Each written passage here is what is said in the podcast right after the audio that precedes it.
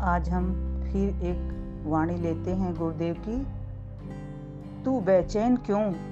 चैन की बांसुरी बजा। मान तान का कैसा गान? तू बेचैन क्यों?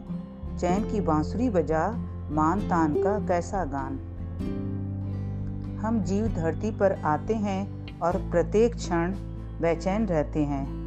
गुरुदेव चेतावनी दे रहे हैं कि अरे जीव तू बेचैन क्यों रहता है? तुझे तो चैन की बांसुरी बजाना है। अर्थात आराम से इस दुनिया में रहना है। किंतु हम हर पल दुनिया से हमें मान मिले, हम ऐसा कार्य करें जिससे हमें लोग सम्मान दें। ऐसा करते करते हम खुद का मान, अर्थात अपना सम्मान करना भूल जाते हैं। दूसरों को खुश करते करते हमें कौन सी खुशी चाहिए, ये हम भूल जाते हैं।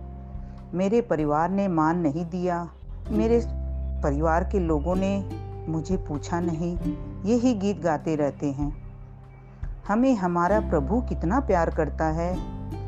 ये हम भूल जाते हैं। हमारे लिए कितने ही फल तैयार करता है।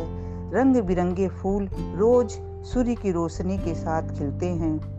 यदि हम केले, अनार, संतरा किसी भी फल को देखें तो हम समझ पाएँगे कि संतरे की एक एक कली में छोटे छोटे ड्रॉप्स को पैक कर उसे वृक्ष में लटका दिया है कि मेरे बच्चे इसे खाकर तृप्त होंगे। उसी तरह अनार को भी हम देख सकते हैं।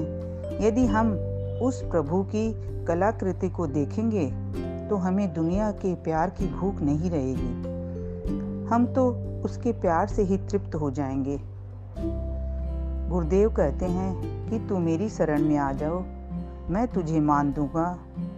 और सच है कि जो मान गुरु की शरण में आने के बाद हमें मिलता है, वह अवर्णनीय है। हमें तो उसके गीत गाना है, दुनिया के नहीं।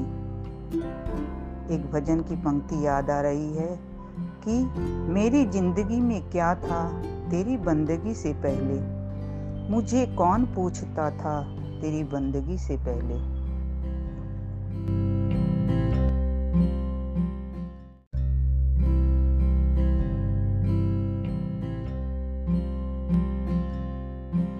जय गुरुदेव।